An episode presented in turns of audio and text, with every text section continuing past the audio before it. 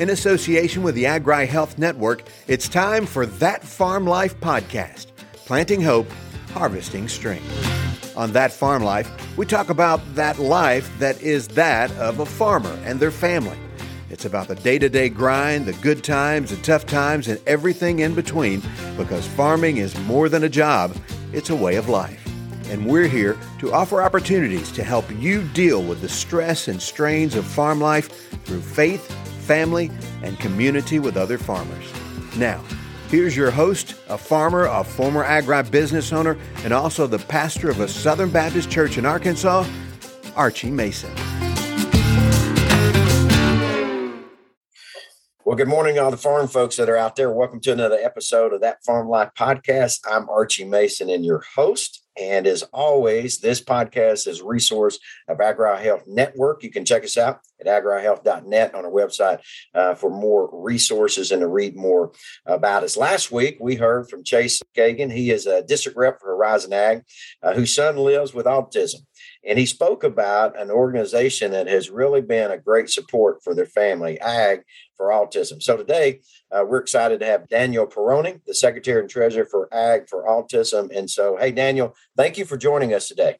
Hey, thank y'all for having me. Yes, sir. Man, tell us uh, tell us a little bit uh, about yourself and about your family. Tell us your story. Uh, just a just a southeast Arkansas guy, raised on a family farm. Uh, me and my wife went to Arkansas State University, graduated from there, and then she got her master's in communication from UCA. And uh, we moved back to southeast Arkansas, started a family, and after we had our second child, when he was two, they diagnosed him autistic. Uh, being in southeast Arkansas, very rural community, uh, low population area, that uh, the resources down there for a child with autism was pretty well uh, minimal. And so we decided to try to move back up to northeast Arkansas because we had several friends up here that had told us that the resources are here.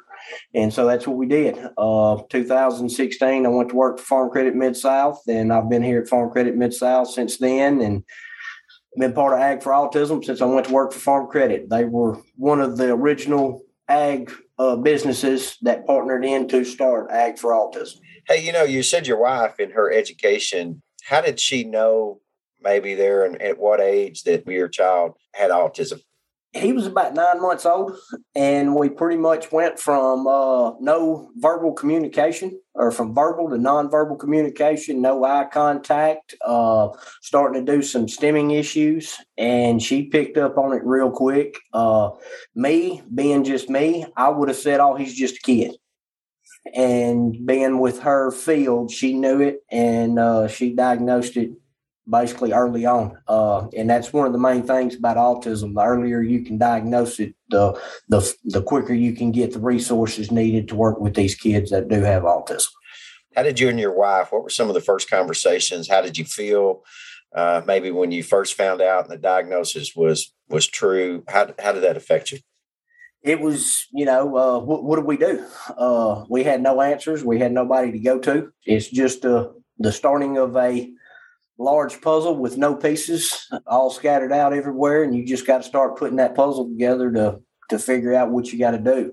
Of course, every kid with autism, they may be high functioning, they may be low functioning, and so it's it's really a timing issue. It's a day to day deal.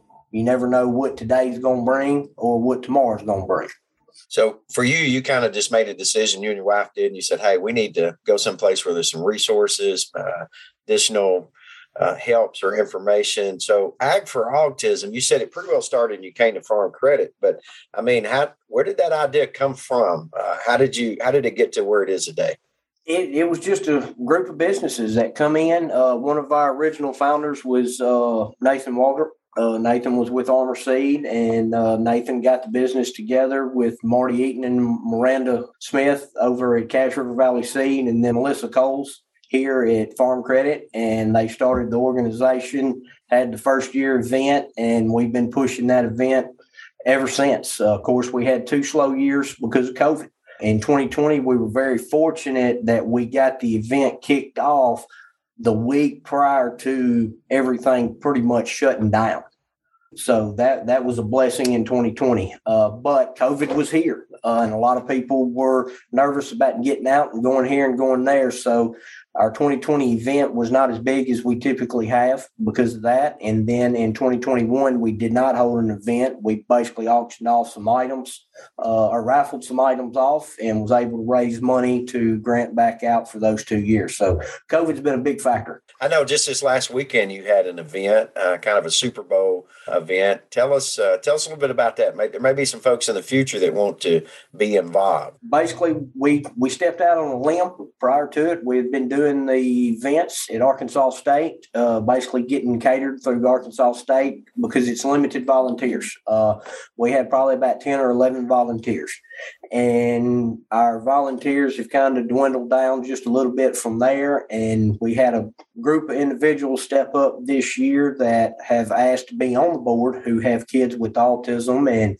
one of them stood up and said, "Hey, man, let's let, let's do a St. Jude type deal with uh, that the Cathcarts used to do, and let's let's see if we can raise money and make this thing a little bit bigger than what we had." And so we stepped out on a limb, made some phone calls, ended up with probably about 35 to 40 volunteers, which was phenomenal.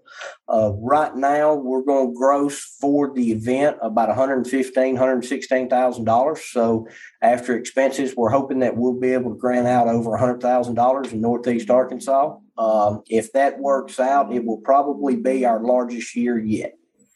Hey, Daniel, I know that you guys that you you know you raise a significant amount of money and you also give grants to organizations and families. So tell us maybe how that grant money is going to be used.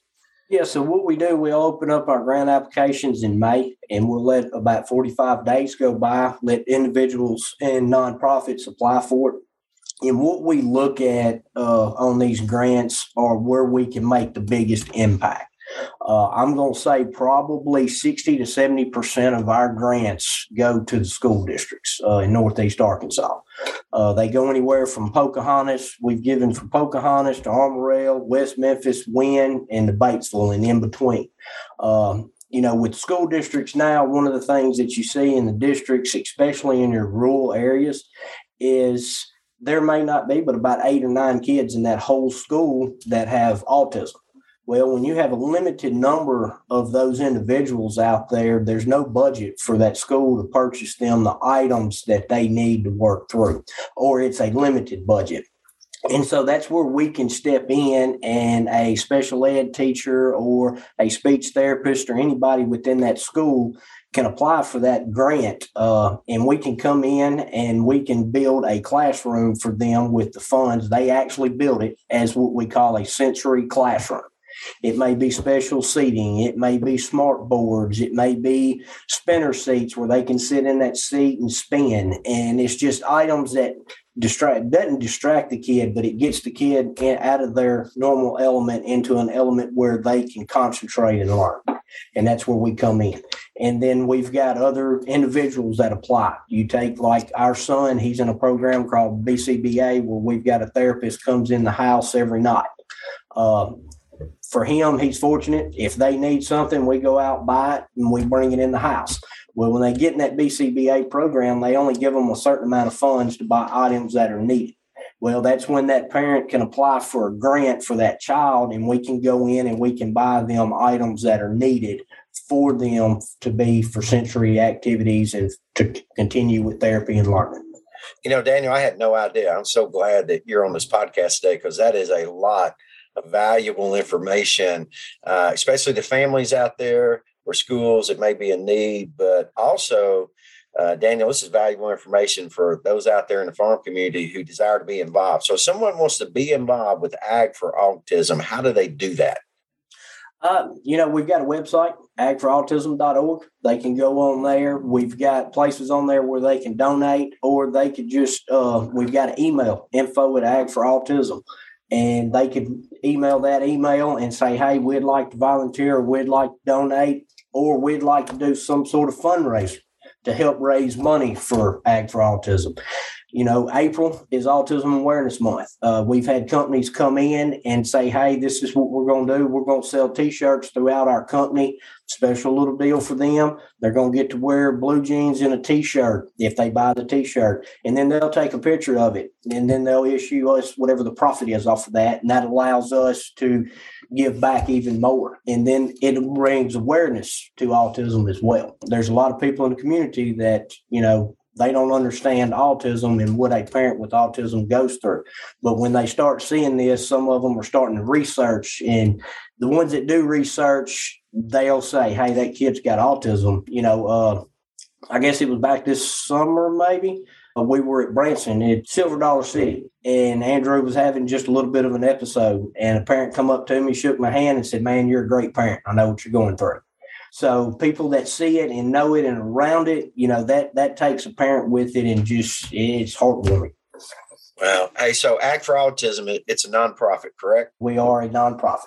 Yeah, awesome. And so that's agforautism.org is the website. That's that's correct. Okay. Hey, Daniel, before we go, just a couple other questions real quick. You mentioned this, just like the parent recognized uh, what you were going through and what was taking place at Silver Dollar City. So, you know, a lot of times in the school system or medical offices, folks are trained, but sometimes maybe people that you run into in a public location or a restaurant or at church, they they may not have uh, that type of training. So, what are some ways that members of the community can support and positively interact uh, with children uh, with autism? And you know it's kind of kind of hard to answer that. Uh, you know, there's there's a lot of people. You you've got to be a special person. Uh, you've got to be very patient. You got to be understanding. And when you get somebody that's out there, that's just like our son, you know, he doesn't attach to anybody just like that. You know, go up and shake somebody's hand. He, unless he knows you, that's probably not going to happen. And when there is somebody out there and they feel a comfort zone with them, you'll know it immediately. Uh, there's some people that he'll walk up to and attach to immediately. Some he won't. And in that situation, don't don't be scared. Don't be afraid. It's just what what they're going through. You know, one of their big issues is being social. And so, you know, that's what I always tell parents. You know, you may be in a restaurant and he may get loud, you know, and I just tell them, hey, you know, it is what it is. This is what we got. It's what we're dealing with. And we don't mean to interrupt y'all, but, uh, you know, just kind of be patient with us, give him a minute or two, and then he'll be back to being just normal him. So it's, it's, it's, you know, for people to look at it you know, my thing is just do research, watch YouTube videos uh, of it, and then it allows you to pick it out in a public scene when you can see what's going on. By the way, and I think I know all the listeners agree with me. Thank you for your service. Uh, thank you to the organization, what you do. Pass on from the farm community to all the folks that are part of that and the volunteers. Man, we appreciate it. And uh, I know there are many people even now. I think they're going to get involved with you. I, I know it's a very stressful time at times in life. So, what what helps you deal with the stress of raising a child with autism, being a an ag lender, you know, raising uh, your family? What kind of helps you walk through these sometimes some difficult times? I'll be honest with you. When I before we had him, I had little to no patience. That's just that that was me. Uh, now a lot of people that you see hotel that I work with and stuff, they'll tell you he is the most patient person you'll ever meet. And it's it's just a day by day learning experience. Uh, things do get stressful, but it's it's kind of like I always think. You never know. Tomorrow we may be saying words, or you you got to look at the positives. You got to quit looking at the negatives, and uh, that's just the way I always do it. And try to look at positives. And like you said, it does get stressful, but uh, you got to take the stress out of it and try to find something positive out of what's going on. Well, Daniel, I do believe that's a good word for uh, for all of us, especially today for families, family members, uh, maybe who have uh, who have family or relatives that are are suffering with autism. And so, great organization. I'm excited about that. Again, uh, folks out there listening, uh, you can go to Ag uh, for autism.org. They do have place on there you can get involved. You can donate, be a part of that. I would encourage you to be a part of that website. Uh, any other resources they have, maybe look at that, see how you can get involved to uh, help them to be able to fund uh, those resources. I know I, my wife was a former school teacher. I have a daughter-in-law who's also involved in the school system, and so uh, I, I could probably speak on their behalf to know sometimes resources are limited. So it's great to have a great organization uh, yep. who can uh, give back. So Daniel, again, thank you for sharing with us today. Here in Northeast Arkansas, we are blessed to have Ag for Autism, and uh, you know, as a nonprofit and, and other organizations that kind of help support uh, people that are living with autism and their families. Hey, you can check out the show notes for this episode and for links to those organizations that may be closer to you. So we encourage you to do that. We also want to hear your story, sharing about how your stresses and then also your blessings, because that can help others who may be going through the same thing. Contact us at info at agrihealth.net. Hey, thanks for joining us. We'll be back next week. Until then, keep farming and keep the faith. You've been listening to That Farm Life podcast, planting hope Harvesting Strength with your host, Archie Mason.